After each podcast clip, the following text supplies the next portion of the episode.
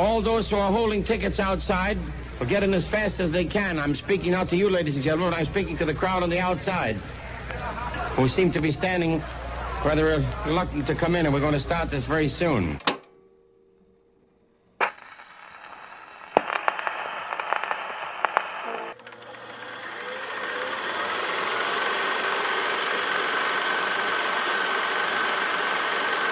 One of the first lessons we were ever taught at school was the importance of sound. Let's say a film or video, no matter the medium in which it is shown, has low resolution, an audience wouldn't flinch.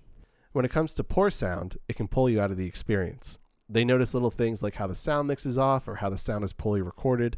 Imagine you're sitting in front of a small screen and the sound is to the standards of a movie theater. You probably wouldn't feel a difference in how you take in that story. Now, if it was a large screen and a tiny speaker that you can barely hear any bass on, your body would say, What the hell is going on? This isn't right. So, sound is important. It is probably the unsung hero of any cinematic experience. What also is unsung, but in fact sung, is the music of film. It adds contextual layers that enhance the audience's experience. There wouldn't be a semblance of grandiosity within the desert in Lawrence of Arabia without the iconic accompaniment by Maurice Jarre. You wouldn't feel the intense desire of Luke Skywalker's longing to escape Tatooine without the beautiful movement in which John Williams created. When you introduce musicals into the mix, there's added motivation to tell that particular story. From replicating the stage to singing on top of mountains as you emphatically sing the praises of the world around you, the audience is awed.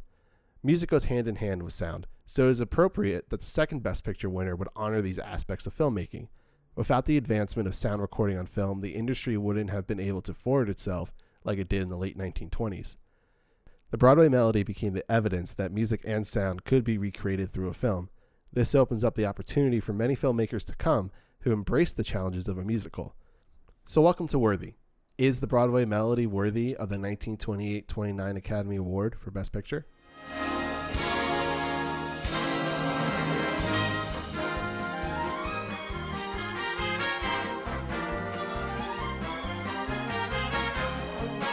So, welcome back to Worthy. Uh, I'm Ben. I'm John.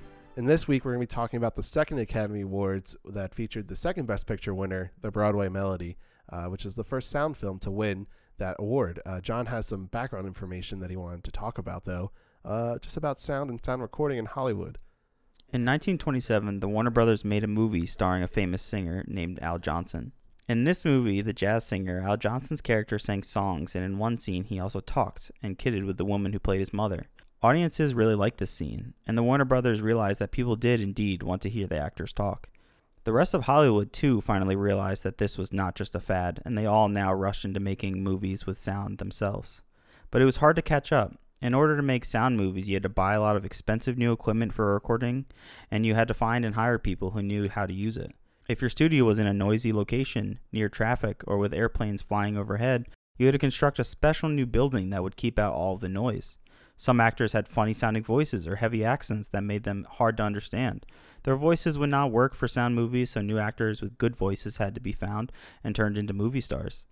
Actors now had to memorize their lines ahead of time and stand still when they spoke to ensure that the microphones would catch the sounds of their voices and the directors would no longer shout out instructions to the actors while the cameras were rolling. The microphones were very sensitive and could even pick up the whirring noise of the cameras. To keep that noise off the recording, the cameras and the cameramen were put inside special boxes that muffled the sounds. Cameramen sweated inside these boxes like turkeys being roasted in an oven, and they also complained that they weren't able to move the cameras around anymore since that too made unwanted noises. Everyone who worked to make these movies had to learn a whole new way to do their job when sound movies were made. Workers in the theater also had to relearn their jobs. Projectionists worked in a tiny booth way up high at the back of the theater, running the films through the projection machines that brought the films to life on screen. These men now had to operate phonographs as well as projectors, so their job became twice as difficult. Sometimes, when a record was played, the needle will skip or jump around in the groove, and the synchronization between the sound and picture would be lost. If the sound no longer matched the picture, audience would angrily boo and stamp their feet until the projectionist fixed the problem. But if the projectionist's job became much harder, at least he still had a job. Theater musicians were not so lucky. When a theater installed a new sound system, it no longer needed the live musicians to perform from the pit each night. So all those men and women lost their jobs. A few lucky musicians in Hollywood who performed in the studios where the recordings were made were now heard by the moviegoers across the nation. All the other musicians had to find a new way to make a living. Audiences, too, had to change and adapt to the movies. They had to sit quietly in order to be able to hear the voices of the actors on screen. And people who were deaf or hard of hearing now struggled to understand the stories. Some theaters had special headphone sets to make the recording louder for people who couldn't hear well. Thomas Edison himself was very hard of hearing, so he might have used one of these devices as well. But most theaters didn't have them, and if a person were fully deaf, these headphones were of no help anyway. A deaf person might have been able to read the lips of the characters on screen if the actors had faced the camera when they spoke, but if the actor had turned away from the camera, there were no clues of what was being said, as there was no longer any titles to read. There wasn't as much body language to read either, since the actors had to stand still when they spoke. Sound movies had much less movement and action than silent films. And since they were mainly filled with scenes of actors talking, people began to call the new movies talkies. It was much harder for people who couldn't hear well to enjoy the talkies. Emily Thompson, Princeton University. So, Ben, I want to uh, ask you a question after reading that. Yeah. Uh, do you feel uh, lucky as a moviegoer now and in the modern day? I wouldn't say I feel lucky, but I definitely feel um, I, it's like a different experience. Like I'm, I was taking it in differently than how it was. So I don't feel like I would say I'm lucky. It's just a different time. And so it's interesting to like look back and, and to hear that, um, to hear what, what you were just saying, because it, I wouldn't even popped in my mind that like for someone who is deaf or was hard of hearing that they would really have a trouble adapting to sound movies and sound films.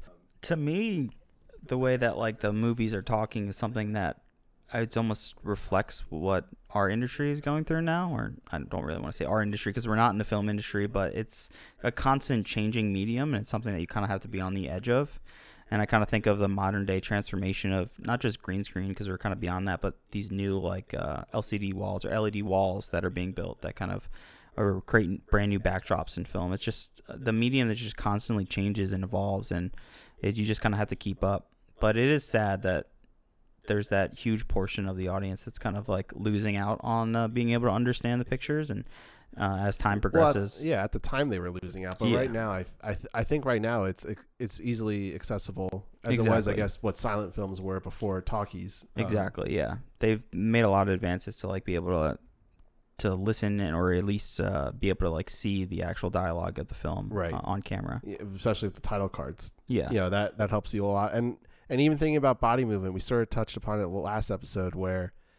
You know, the actors had to rely upon their body movements within Wings or Sunrise to convey what they were feeling and their and their emotions and, and all that. And so it is really it's really funny that that was taken away from a lot of actors and in a way that they couldn't even perform like how they normally would. And I know that a lot of actors who were silent film stars just lost out on all these opportunities because they just couldn't perform under the new standards. And just to kind of backtrack like one quick point, you know, you talked about how the industry is adapting with uh, green screen or LCD panels to help the backdrops.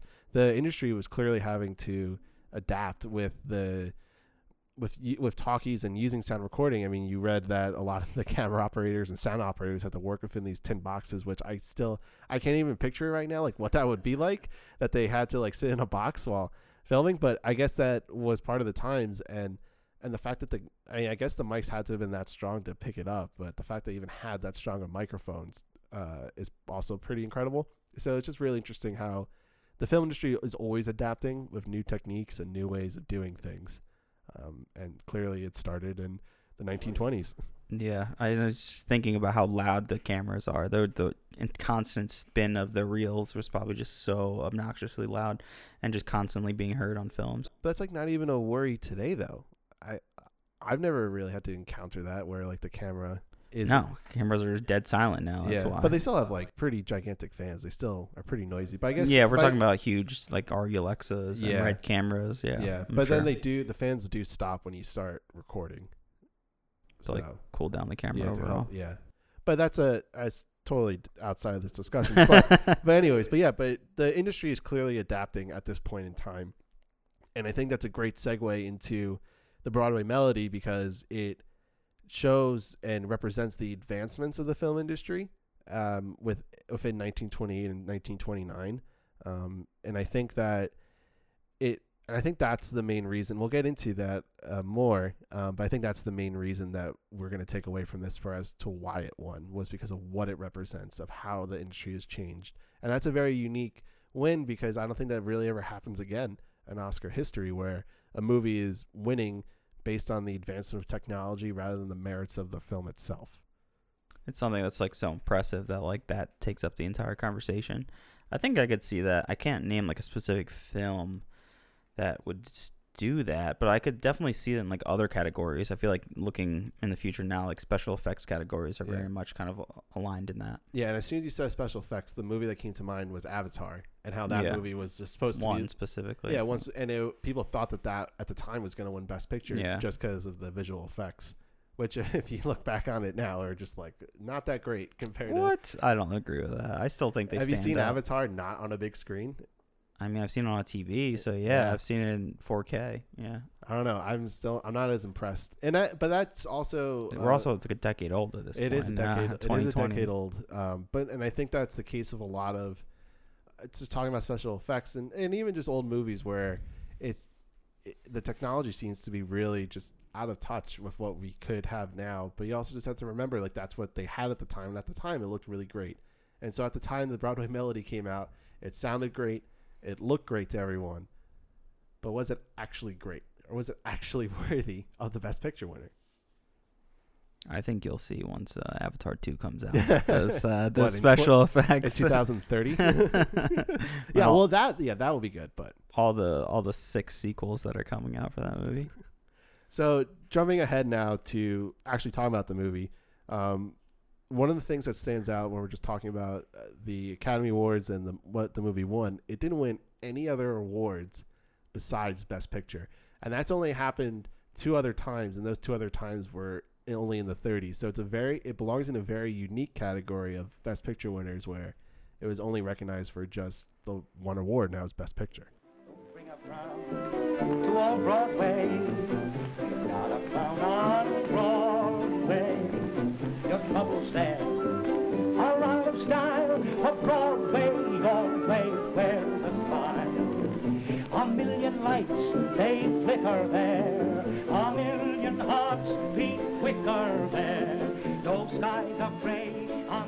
Broadway Melody.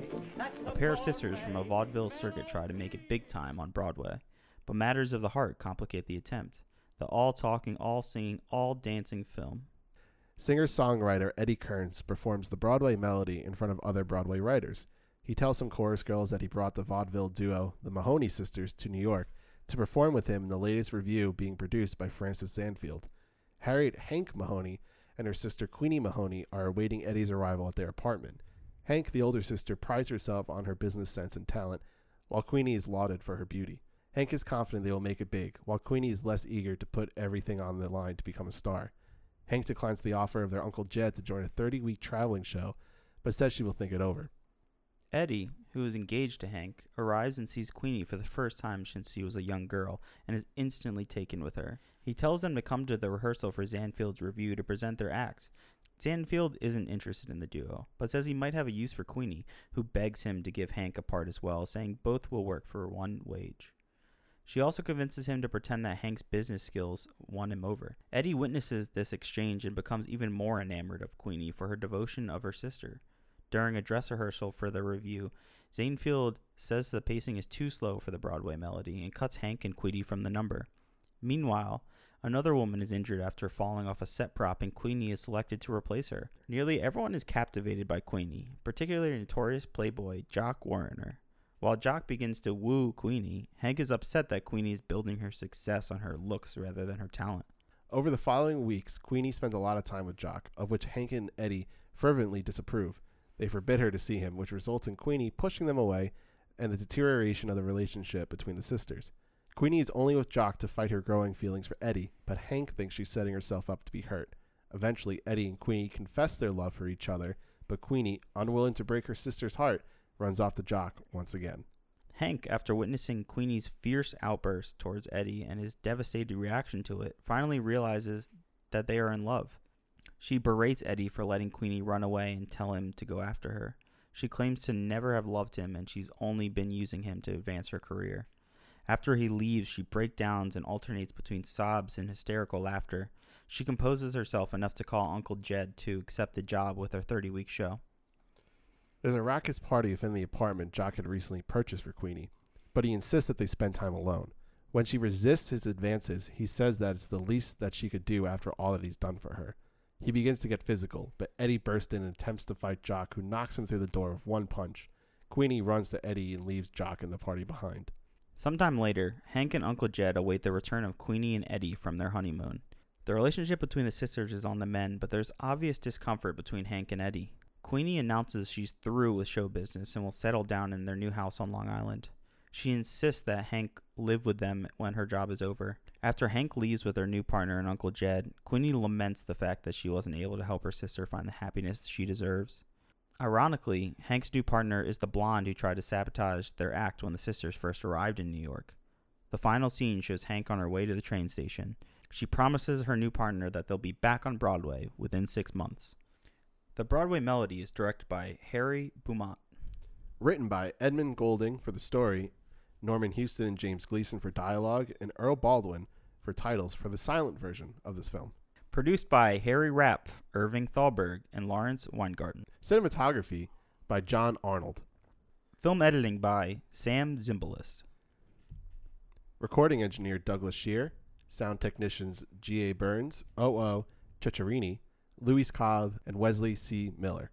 The main cast Charles King as Eddie Kearns, Anita Page as Queenie Mahoney, Bessie Love as Hank Mahoney. So Ben, I heard um this uh, since you've watched every Best Picture winner now, I- I, heard this is your favorite. No, no, no, no, no. This is uh, this is the second to worst one, in my opinion. Uh, when I when I first started watching all these movies, I I had high hopes. I had really high hopes that I was gonna watch movies that really um, transcended my expectations. That that pushed the limits. That made me realize that wow, there are some really great old movies and I felt that way with Wings and with Sunrise. And then I watched the Broadway Melody, and I just was like, "Wow, come on!"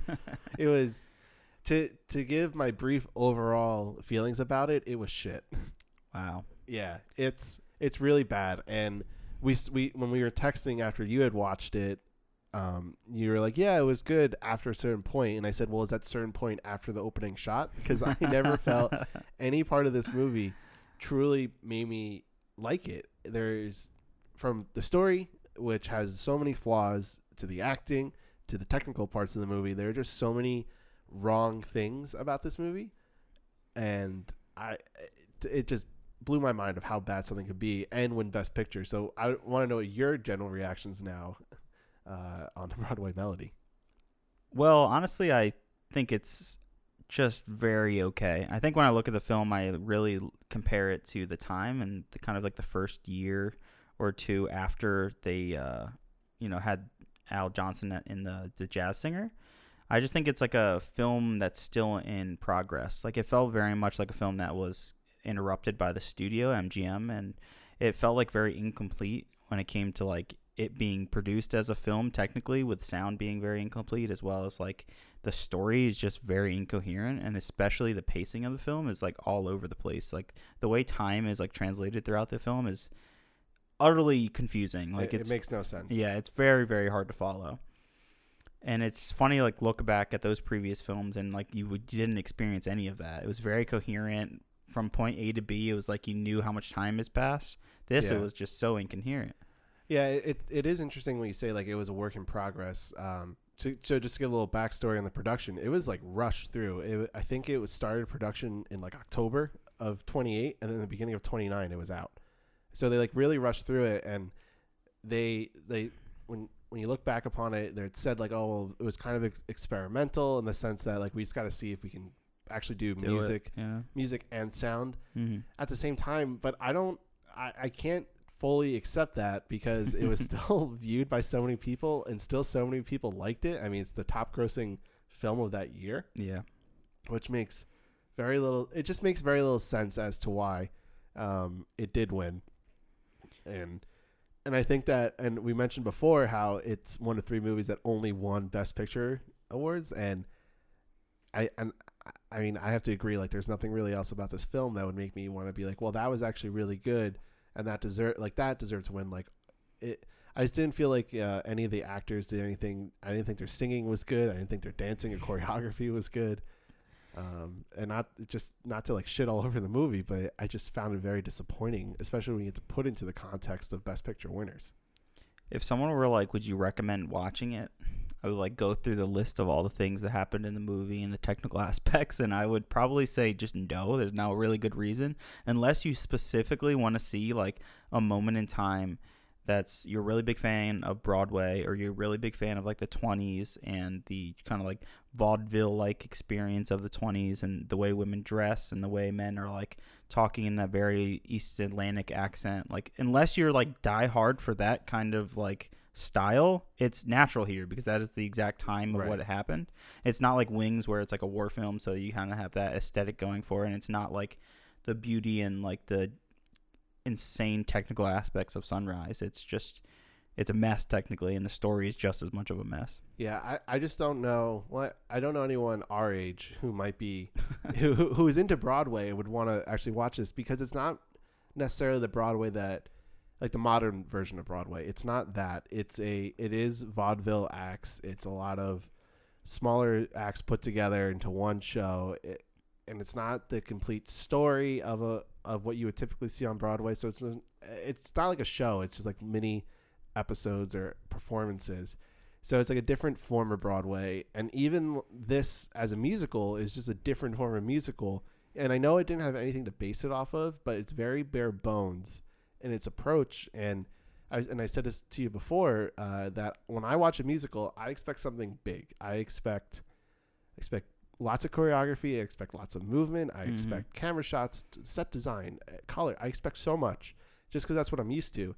And and granted, this is black and white, so there's not going to be the color aspect.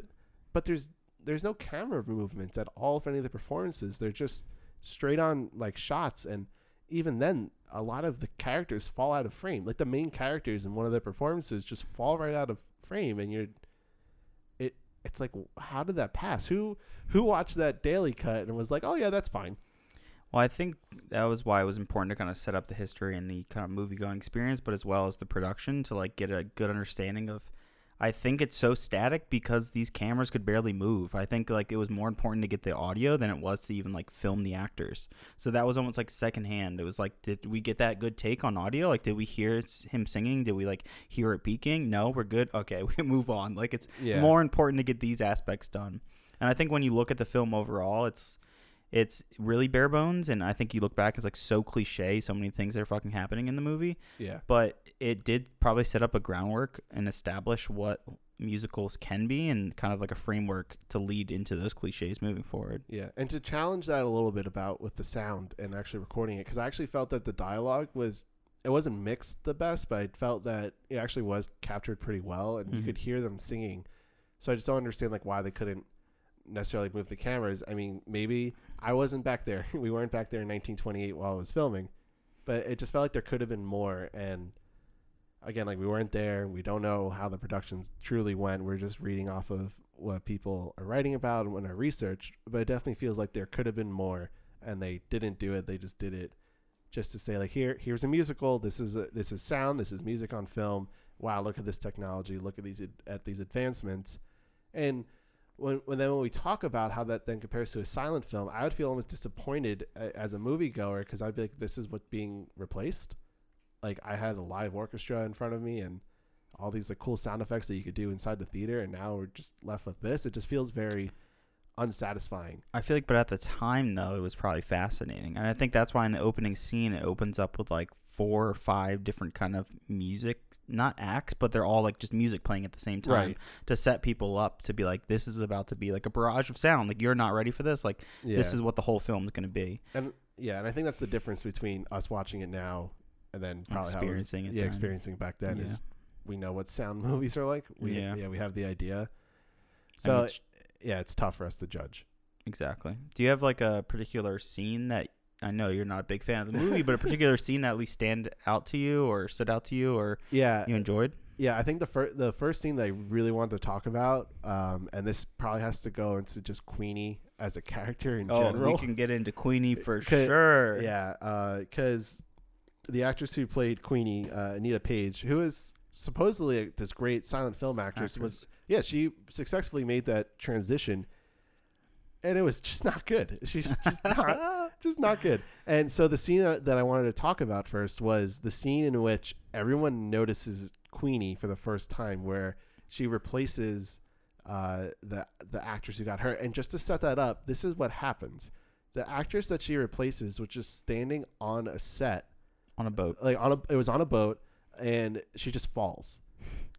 And it's like You don't know why. yeah, you don't know why. You're She like, just falls over. yeah, so you're like, okay, like that sucks. And so Queenie just stand Queenie like literally just stands there with her like arm up in the air, it's Mhm. still, and everyone's like is talking as if they just watched like Madonna just perform for the first time. It was I, they like their jaws. Everyone's obsessed with her. yeah, Yeah, they're like, oh my god, look at the talent. she? And I was like, she just stood there. Yeah, it makes no sense on a story level because there's no story developed. Like if it was a line or a role that she had to like deliver a big line and she did really well and it was like impressive, then I could see it. But in a story structure, it she literally stands there. She's like supposed to be like the mermaid on the edge of the boat, kind of Yeah. like showing the the significance of the boat, but she literally does nothing. And even more so, technically, they don't even like show her after she gets up into position, and then they like barely cut back to her. Right, right. it's and so weird. and and and that's where I have issues with like the cinematography, where it's just these stagnant shots. There's no like coverage. So there's a lot of like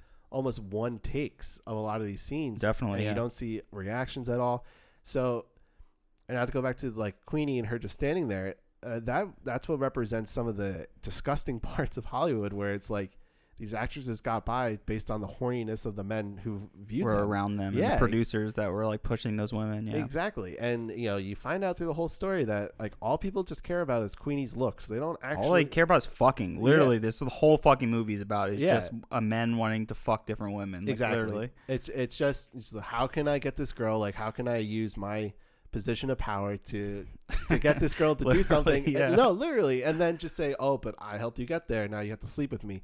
And we're and this is 2020. We're at a time where we're trying to eradicate that. And and again, like this is the movie that represents what's wrong with Hollywood. And- Yeah. and, not in a satirical way, in a very like like this is just how Honest. it is kind of yeah, way. like They, like deal with it. This is the way the system works.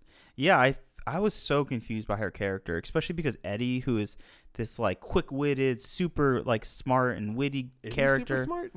Well, we'll get to that because in the first 20 minutes, I think Eddie is fucking awesome. Not Eddie, sorry, Hank. Yeah. Hank is quick witted. She's really quick. She's like quick on her feet. She's kind of like the talking head for the two women. Like Queenie's pretty silent, kind of sits in the back while Hank is like the leading girl. But her character, like, we'll talk a little bit further into it, but she just like dissolves basically. Like Yeah. she kind of deteriorates.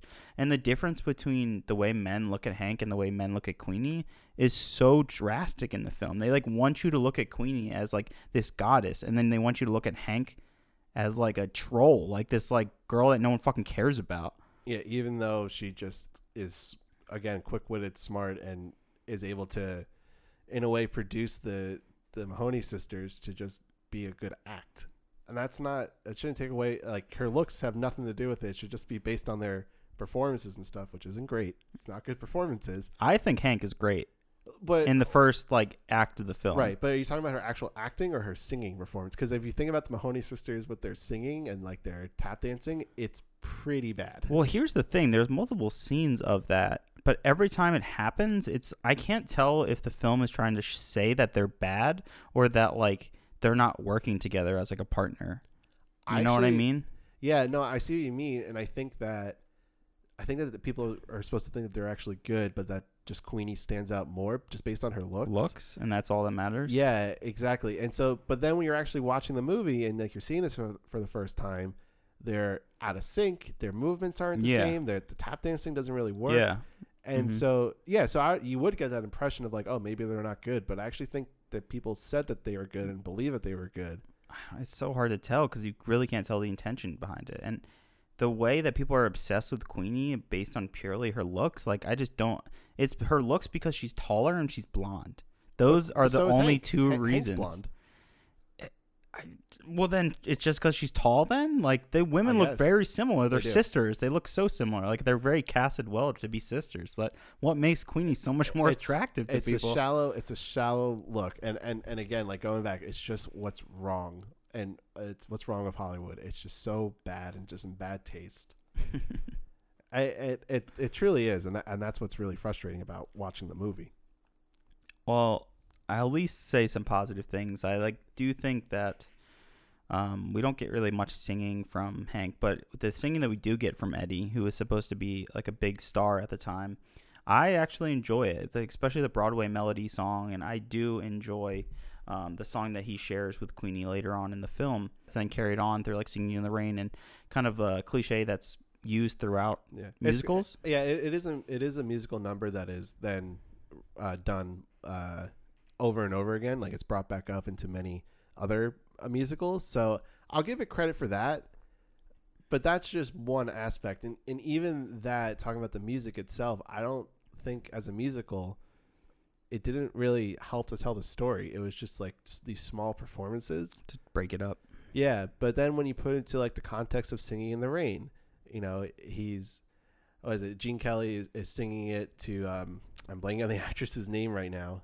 And he but he's singing it to her like in this in the studio setting and there's like there's a lot of motivation to tell it that you know there's a lot more uh, thought put into it for you were meant for me whereas this it was just like Eddie holding Queenie's hand. Well, yeah, I get it. It's kind of the bare bones setup of the musical, and I think there is motivation because he is in love with her, but in the actual story, it makes no fucking sense. Like, he just hasn't seen her since she was a little kid, and now he sees her and immediately falls in love with her just because she's hot. Right. And he immediately is like, screw my like wife to be, my fiance, because this woman is more attractive, even though it's her sister. Doesn't matter. She's more attractive. So. yeah, so that brings up two questions for me is so when's the last time he saw Hank and then how old are Hank and Queenie supposed to be? B, yeah, why are they so separated? They look pretty similar in Yeah. age. It doesn't make any sense because they don't want to explain it. But- they just want to use it as a story point. you would think that oh you know i'm engaged to the he's engaged to hank he's engaged and he hasn't seen her sister, that Sister she does in vol- years. that she does acts with she does performances with in years that it it yeah it doesn't make any sense it's like these weird little plot holes which is really frustrating when you're trying to take in a, a movie that you're told is the best picture winner and the story is really poor and has all these holes in it I do want to talk about one particular scene uh, regarding the bellboy. Uh, or the person who kind of carries their luggage in in the very beginning when they get to their like new apartment.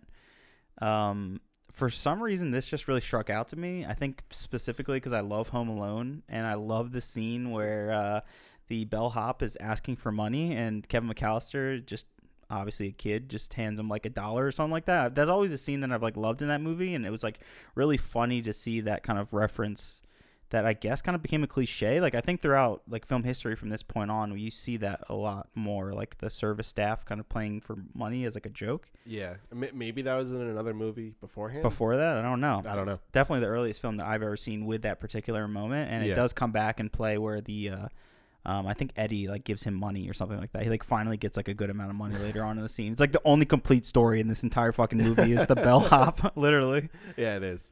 Yeah, no, it- it's a it's a fun little little thing. I mean, and, and I think that might be like again when we're talking about like the good parts of the movie. It's like the beginning is like like that's probably the only like funny thing that happens is the bellhop just being like, "Yeah, can I have some more money, please, for all the shit you just ordered?" Yeah, it's there's really not many funny parts in this movie. There's like But even that, even beginning. that's a confusing thing because are they in a hotel. are they in a hotel or Yeah, is it their know. apartment? Because they go back to that at the end, and, it's like, okay, like we still in the hotel? Are we in? Are you guys treat like an apartment? It's really weird.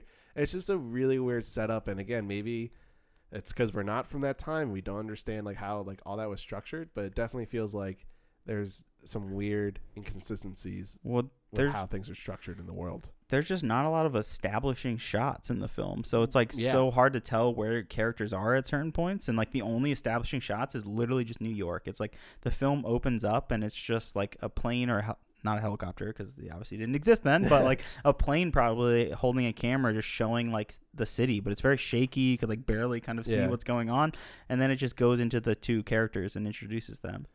And the film ends with like the same similar thing. It's like them leaving New York City, Yeah. I basically. think it's like Times Square. Times Square, yeah. at the show. Which is cool to see Times Square in like almost hundred years ago. It's fascinating. Yeah. No, I- yeah, that is cool, but it just doesn't do it enough. And again, when we're talking about the shots of the film, there's just like not enough like coverage. There's not enough uh, ways that they set everything up. It's just like room to room, just like the generic sets that you expect out of any old Hollywood movie. And and we're talking about expectations and like going into this, like I wanted more and I got nothing. Well, speaking of sets, it's like a, a lot of the film is like behind the scenes, backstage. So it's so boring. It's like blank walls. Like you don't really see much. There's no like design or really texture to any of the backgrounds. Yeah. Even the big elaborate like musical moments, it's like almost a rehearsal. It's like why would you choose to have the rehearsal as like the musical numbers? It makes no fucking sense. I, Yeah. I don't get it. You know, I, I it, it is funny you say like that because it does feel like a rehearsal. It just feels sloppy, and again, like maybe it's just because it was filmed really quickly. Yeah, I mean it looks But like it- a rehearsal, it but it shows. Also in the film it's like not the actual final show. It's like they're rehearsing for the final show, like in front of the see that. investors. Yeah, you never see that final show. Yeah, no, it just ends before they ever even get to that moment. Yeah, and then even the shot, the shot composition, besides characters falling off screen, there is nothing in the background. So it, sometimes it's just like, just a, a floating head with like nothing in the background, and you're, you're like, why is this visually appealing? and even like then the sound that accompanies it is just not good. The, the, and we haven't really even touched more upon the actual like sound design of the film is bare bones. It there's a ton of missing audio, and there's like no room tone.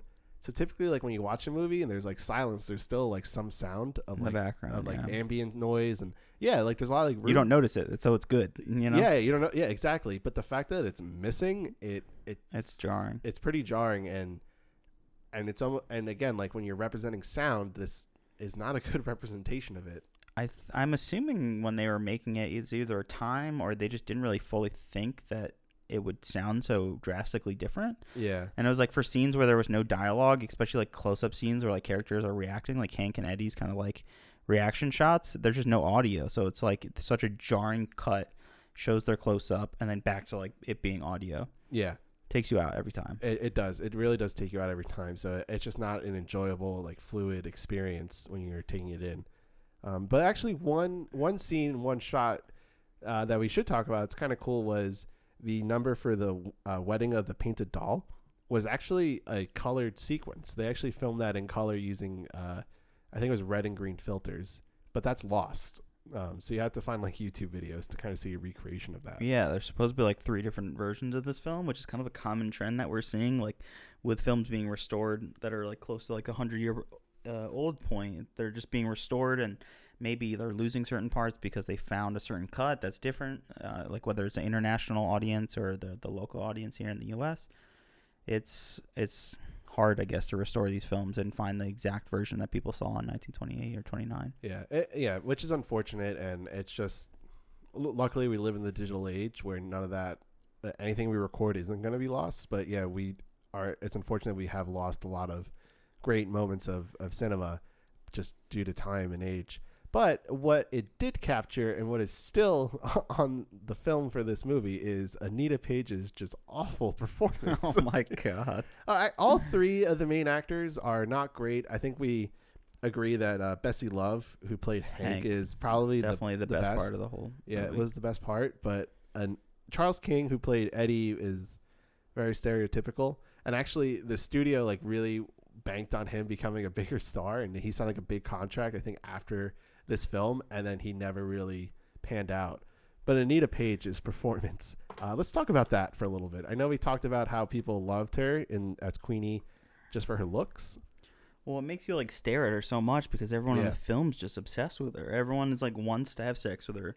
Everyone just wants to be around her, wants her in all these films or on Broadway, all these different acts and but it's just like there's no proper reason of why people like her so much other than she's beautiful, which they say Yeah, hundreds of times in this movie. she's beautiful, but and yeah, she just has no personality as like a, as There's a, literally nothing else about there's her. There's nothing about her. There's no personality. Her emotional, she has the emotional depth of a twelve year old at times. Well, that's the problem with the film. It like sets up these characters, and you're like expecting kind of like a dynamic relationship, and maybe the love triangle. You can kind of see it, especially the first time that Eddie meets Queenie.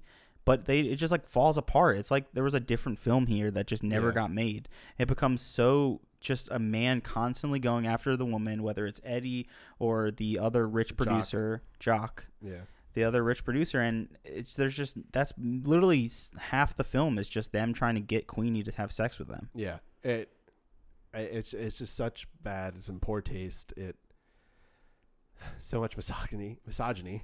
Even with- properly. with Hank, it's like you think that she's kind of a strong character. She's like the head for the two girls and the sister acts of the Mahoneys. But, but even she she her- falls off. Yeah, her whole character falls off. Uh, She can't really collect herself at, and I don't know if that that was intended or if they just like didn't like fully flesh out the character. But you just feel like that sh- there should be more to her, and the way that she like so easily comes to the conclusion of like, okay, Eddie, You have I- her. Like, Yeah. You, yeah, you have her. It's like. It's like, wait, do you not love Eddie? Like, Yeah. what, like where? That's it- what's most annoying because you just don't know what the film's trying to say. Like you don't know if like Hank actually loves him or if she was being serious when she said like I've only used you to get this far in my career. And Wh- which I don't think was true. I don't think it's true at all that she like used him. I just can't tell because she yeah, when she like reacts to like them sending off, she's like crying and laughing. It's like what does that mean? It means she's it like just feels like she's psychotic at that point. Like yeah. You just, I just don't know if she actually like loves Eddie or not, or if this really was just all an act. Yeah, I I don't know that that whole like scene where she's like sobbing and laughing really like it, it felt like okay like they told like Bessie loved her just like okay Bessie just sob okay now laugh okay now do it both at the same time we'll just see which one works the best I yeah, I don't know, because it was like a s- good performance. Like I like bought it, but I just didn't understand why and like what she was even trying to say. So maybe it is a bad performance because I just couldn't yeah I- understand but- what she was trying to portray. that, that's why I think it's a bad performance I think it's just very it it it tries to fit this like archetype of like that if a woman can't if she's not beautiful and she's just like just plays the game of just playing her looks then she just has to be strong headed and is too emotional and can't put it together and it's like that's not how it works it's not um that's not how characters and people are they're they're so much Way more complex. yeah, there's, there's more.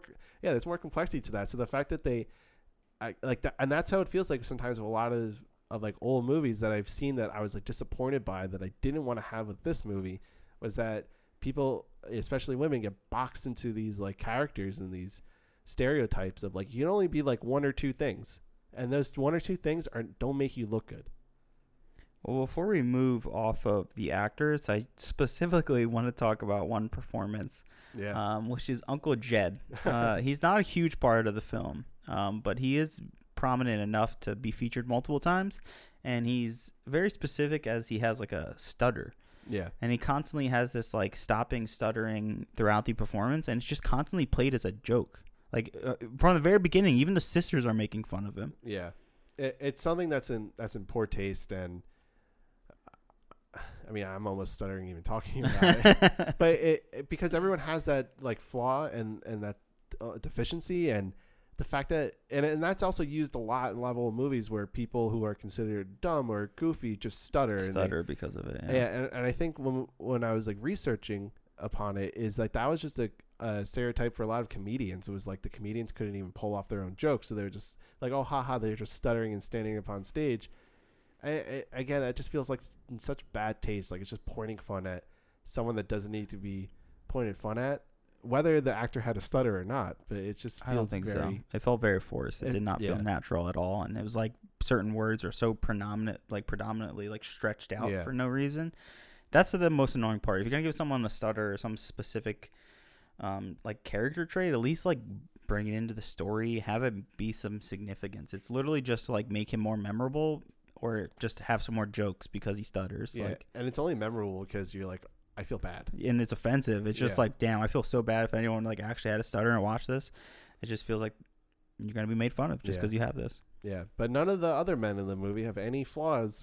No, literally movie. not. Yeah. They're perfect, and Yeah. you should have sex with them because they have a lot of money and they're successful. Yeah. So Yeah, I think actually the only character that doesn't do that is uh, Zanfield, who's actually a it's supposed to be a representation of Florenz Ziegfeld, which is the nineteen, which is the basis of a character for the 1936 Best Picture winner, The Great Ziegfeld, which is actually an actual Broadway producer. Um, so it's kind of funny how they like add all that in, and even the Jock Warriner character is supposed to be like Jack Warner, who MGM and Warner Brothers did not like each other, so that was probably thrown in there for as like kind of a you know little inside. yeah, thing, little inside joke, but yeah, it's just there's just so many like things that are done in like poor taste in the movie, and it's really hard to accept it as a, to put in the collective of other Best Picture winners. Well, why do you think it was so popular? Supposedly it made a profit of like 1.6 million dollars for MGM at the time. Why did people love this movie so much? They probably only they probably loved it because it was a musical, and musical definitely music is a is a big thing, uh, especially when before we had phones, before we had computers, before we had a lot of the technology we have today. Like music was the biggest source of like entertainment, and a lot of like the golden age of cinema uh, that people like to refer to featured a lot of musicals. You know, like Singing in the Rain. Um, was just part of this whole era of Hollywood where uh, music was a big part of it. So I I think that's why it was so loved and and why it won. Um, but I actually do have another reason why it could have won. So the Academy Motion Pictures of Arts and Sciences was founded, or in part helped founded by Louis B. Mayer, who's the head of MGM. Yeah. So do you think maybe, just maybe, conspiracy theory here, they threw him a bone and were like, okay, we didn't want to give you the first Best Picture award because we were still kind of feeling it's, it out, but we're going to give you the next one. Like, This is yours because you, you helped to found this whole, uh, this whole uh, academy and, and, ah, it's and that, and we're gonna get into a little bit more uh, with Mary Pickford, who won Best Actress that year, because it just feels like, like the politics of the of the Academy like really played its hand in the in this year. I think it definitely speaks for the Oscars for sure when we talk about all the other winners and you'll see like more patterns throughout it, but that's not the reason why it won or not won, but why it was so popular, why it made so much money and why people are talking about it. Yeah, I, I think I, I gave a conspiracy theory as to why it would have won, but I think yeah, it's just popular because it's a musical. It's, It's sound, new. It's know? new. Everyone's like, "Oh my god! Like, look at that! Isn't that incredible?" The way Wings was like a spectacle, like they've never seen a war film like that. exactly. This is just they've never seen a musical. It's like they're taking this vaudeville performance that everyone's so used to, but like seeing the magic of it on a screen. Yeah. You know, Just like how Avatar blew everyone's minds with visual effects. you know what? Jake Sully, very in depth character. Yeah. Okay. No, it is. It is. But but I, it is where I can't think of another advancement that we could possibly make outside of like jumping up the frame rate of films that would Which yeah, we can get to. yeah, which like we it- it's been done. But anyways, but it just feels like this is the next big step in film. It everyone always talks about when you talk about film history, the jazz singer in 27 being this breakthrough because it had sound on film, and now we're and now we're entering into that era, which is why sound is important. It can do a lot for you, and the sound in this movie, the music in this movie, just really falls flat. It's just it falls flat. But before we, I guess we got into our actual ratings of the movie. Let's get into the actual Academy Awards of that year.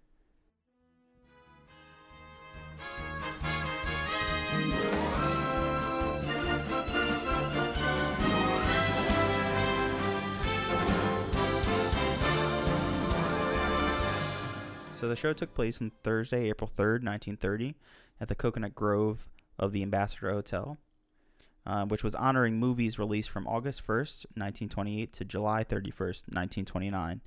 And instead of 12 categories like the first Academy Award, it, it was reduced down to seven categories. That's such like an odd number, just seven categories. There's something nice about seven, though. Why There it's not eight? But also, it just feels like there should be more. And also, I mean, right now we're at 24 categories, I think, at this point in time. So it, it, it's for a lot of other reasons why there wasn't more. But just the fact they narrowed it down um, feels a little odd. But there, there's one huge change that we should. Well, there's a lot of changes, but the biggest change was the elimination of unique and artistic picture, which would have, I guess, continued, which helped Sunrise win. Um, at least a spotlight for Sunrise. Yeah, it's- definitely. yeah, it gave spot. It gave Sunrise a spotlight, but so now we're in this point of history where they say, okay, well now only Wings is the first Best Picture winner, so now Broadway Melody is the second Best Picture winner. So it's really interesting of how like that's a huge change with this award ceremony, and now it's only one film that gets recognized uh, as being the best picture of the year. So, along with removing the best artistic picture, we have uh, the removal of best directing comedy and best directing dra- drama. So it's no longer split like you would see in like the Golden Globes nowadays, Right. and it's just simply best directing. Yeah, there was no more best engineering effects, uh, which is the only other award that Wings won for. So that was completely elimin- eliminated. No more best writing adaptation or best writing original story.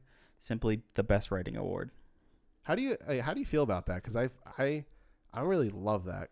'Cause I guess also because we're used to best adapted screenplay and best original screenplay, but it just feels Yeah, we're definitely It- used to it- it because like as long as we've been alive, basically that's been the categories for it. yeah Um, it's odd. It's almost like them saying that they want to kind of rem- get away from and really stick with talkies, especially the fact that they removed like the title writing. But is the screenplay a representation of talkies, or because it really the screenplay is the story, which you still get in a silent movie. So the fact that they took that away, so they had it right the first year. So I don't understand. I don't. Maybe I don't know what went on in the room to make that decision, but I just understand that thought process to take it away. Yeah, I do understand it's like a difference between the two, and I don't know. I just think they wanted to like maybe shine on the specific writing as it's maybe they're focusing more on like original stories and they didn't even think they needed it. It could just been like a year decision whether like there's really like one film that was based on a like adaptation, Right. so we don't need two different categories. It could be just something they're like we can change this year by year. Yeah. Which does happen. Um, some other things. Uh, was also best writing for title writing. So the title cards was discontinued from that year. Um, and they also introduced a sealed envelope system, which is what we still use today. The uh, second Academy Awards was also unique as there was no like official nominations, uh, and no nominees were really like notified. Yeah, and well, I, I think that's where we should talk about this. The the actress who did win was Mary Pickford, who, going back to my conspiracy theory about Louis B. Mayer and him getting tossed a bone for the Broadway Melody, is she helped to found the the Academy, and she's the only one that knows that she was nominated to win, you know, for Best Actress, and she campaigned and won. So again, it plays into that like politics hand. uh, Yes, of so the award ceremony. As you said, Best Actress winner is Mary Pickford, and Coquette as Norma Besant. Best Art Direction, The Bridge of San Luis Rey, Cedric Gibbons. Best Writing, The Patriot, Hanns Kräly.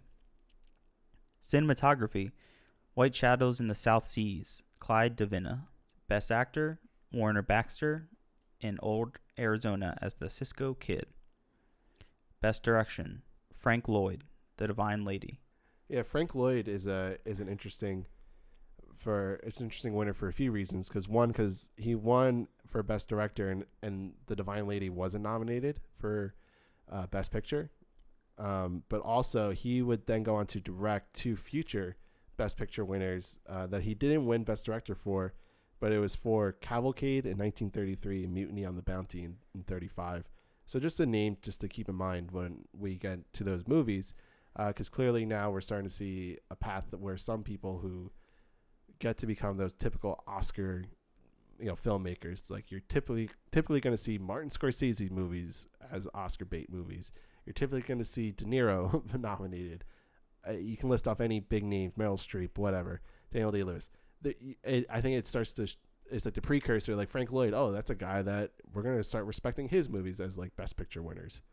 Uh, so just an interesting guy to keep in mind. And then, of course, we have Outstanding Picture, The Broadway Melody. So, and you mentioned Mary Pickford winning as she's the wife of the president of AMPAS, and she was also the only actress since there was no nominees. No one really even knew um, what was going to be presented at these awards, but she still met with judges over tea and uh, kind of lobbied for herself for this role. So I think we're beginning to understand a little bit how the Academy changes. At first, it uh, was just kind of a representation of cinema and the great new art form that was kind of like slowly developing at the time. But we're starting to see that it's kind of becoming something that we're just pushing films, pushing actors or actresses uh, in order to get more money, more attention. I don't know if you would get more money, but definitely more attention. And nowadays, when you win an Oscar, it's like predominantly pushing the film and Yeah, it's going to get re-released. Back then, films were constantly like just out in rotation for like a year. You know, you'd only see like three or four films in, in at a time um, throughout the year. So it's a little different. Yeah. So yeah, so Mary Pickford kind of played the game a little bit, but another um, and because we didn't actually know the nomination list, so what the Academy now presents as the nominees for that year are from judges' notes uh, that did pick the uh, awards. But Bessie Love as Hank Mahoney in the Broadway Melody was nominated, and the only other nomination for the Broadway Melody was for Best Director. So, John, do you feel like either one of those should have won for Broadway Melody? Should like, do you think that it could have had some merit for winning? Not, and even though we don't know all the other movies from that year, but do you think maybe it had some merit to win those awards? Yeah, I think it's hard to say. I haven't really seen any other films that were nominated here. I do think like Bessie Love's portrayal in the film and acting is probably the best in the entire film, and she has that quick-witted like vaudeville style, and her dancing and singing is kind of not as great as her actual acting. But I don't know if I would consider that like best actress of the year. No, yeah, I, I wouldn't consider it. And there are some really powerful performances um, by actresses over the years, and this one was just, especially nominated ones. There's some really great ones, and this one is just just not good. Disgusting. It would be fascinating to watch like every nominated film um, of every year. Hey, Uh, season two of Worthy could be that. but that would be the longest process of trying to watch every nomination. But it is Yeah. possible, and maybe we will get there. yeah, maybe we will. Okay, but now let's give some general just our ratings and how we feel um, about the movie. So, I gave the movie a, t- a strong, loud 25 out of 100. Yeah, so out of 100, I would give it a solid uh, 30. So not too much higher. I think the smaller aspects that I enjoyed more is uh, like her in the very beginning and kind of the setup. I could see where the kind of film was going, but then it kind of fell apart and it uh, had all those horrible elements that we discussed earlier. Yeah, I, and I think that the reason I gave it, I still gave it some number rather than a zero, Zero, was just because I, I do have to admit that it is impressive that they were able to get sound on film. Like I, as someone who aspires to be a filmmaker, as someone who's a cinephile, like I, I love like knowing all the production aspects. So I do give a big kudos that they were able to do it, but it doesn't mean they did it well. Yeah, especially when So- you compared moving forward, looking back on it. Yeah. Exactly. So some other numbers we can throw out there. The Rotten Tomatoes percentage for it is a 35. So 35% of Rotten Tomatoes critics gave it uh, a fresh rating, which is not good. Uh, and the average ratings of those uh, critics for Rotten Tomatoes is a 5.23 out of 10. The audience percentage is a 21, and the audience average score is a 2.59 out of 5. And IMDb gives it a 5.7 and again it won no other academy awards. So just to give some averages now we only have two movies uh, on us. So my average rating now for best picture winner is a 52 and a half. John you have a strong 55 uh, and rotten tomatoes the percentage is sitting at 64 so uh, broadway melody really brings it down when we're talking about contextualizing and putting everything together. But again it's only two movies that we've reviewed or two award ceremonies that we've reviewed so far so not a very strong showing um, for best picture winners Yeah, certainly not. I think when I was doing some research, I remember seeing um, the original reviews from 1929 were really applauding the film. I mean, not only was it so popular amongst the audiences, but the critics that I saw were in love with the film. They thought it was amazing. It was a step forward. So I think that really is the overall takeaway from the film is that you know films age differently over time the way the culture ages the way that women are treated in this film the way the the stuttering is treated Yeah. like these are all things that slowly age and just look horrible they look so bad against the film but there's that technical merit that may look bad now that was probably pretty astonishing for the time yeah and and, I- and those reviews that were positive back then i think have been retroactively taken back yes definitely Yeah, i remember and- even seeing roger ebert talking about that in particular as Yeah. well yeah So things change, the world changes, but for a representation of sound and film in 1928, this is not the best example. So, John, would you recommend people go to see this movie or maybe not, just leave it home? if you love the great gatsby yeah you should check this out other than that uh no don't check this Yeah. out And I, I think that if you're following along to this podcast and you want to check it out yourself, go ahead. Knock yourself out. You're not going to be amazed. so we have to ask that question: Is Broadway melody worthy of the Academy Award for Best Picture for 1928 and 29? Again, I don't know. I don't know. I don't know if I can say no or not because I just haven't seen every nominee. Yeah, I'm gonna give an emphatic no. I, I, I, to me, to me, this is not worthy. Uh, when we put it all together, when everything is, when we look at all, uh, right now it stands at 92 Best Picture winners. This one is just not, not one I would say is worthy of being in that, being in that group. Being in the group and looking back at it now and like seeing the other films that I have seen and comparing it to Broadway Melody, I would say no. But knowing the films in the context of those nominations that year, I don't know if I can say no. Okay, and that's fair. Yeah. It's fair to say.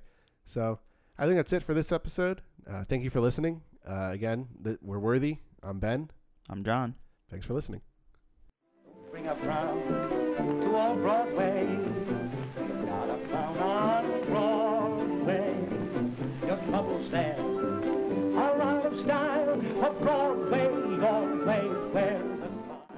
Thanks for listening to Worthy, the breakdown of every Best Picture winner from past to present. You can listen to us wherever you get your podcasts. Check us out on Instagram at Worthy Podcast, on Twitter at Worthy Pod, and on Facebook at Worthy Podcast. Any inquiries can be submitted to worthysubmissions at gmail.com. Again, that's worthysubmissions at gmail.com.